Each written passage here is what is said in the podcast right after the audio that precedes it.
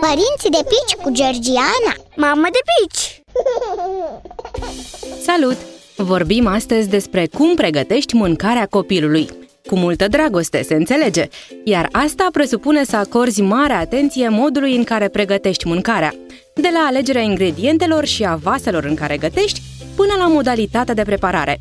Să începem cu ingredientele. De unde le iei? Ideal ar fi să ai o sursă sigură, rude sau cunoștințe la țară care cultivă ecologic. Eu le sunt recunoscătoare părinților pentru că îmi trimit periodic fructe, legume, ouă și carne de curte. Dar cu toate acestea cumpăr liniștită și din piață și din supermarket, și nu de la raionul bio.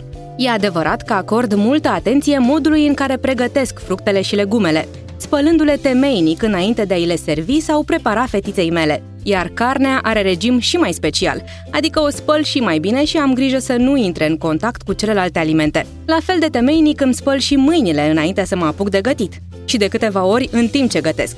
Iar de vasele în care prepar mâncarea nici nu mai zic. Le spăl și le clătesc până strălucesc.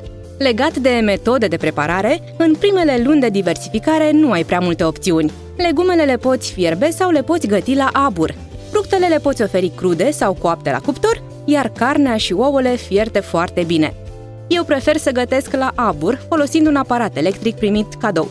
Dar aburesc destul de des bucătăria și fierbând supițe pe aragaz. Orice pentru o masă gustoasă și sănătoasă, nu? Cam atât ar fi pe scurt despre cum poți pregăti mâncarea copilului. Poftă mare și pe data viitoare! Părinții de pici cu Georgiana Mamă de pici!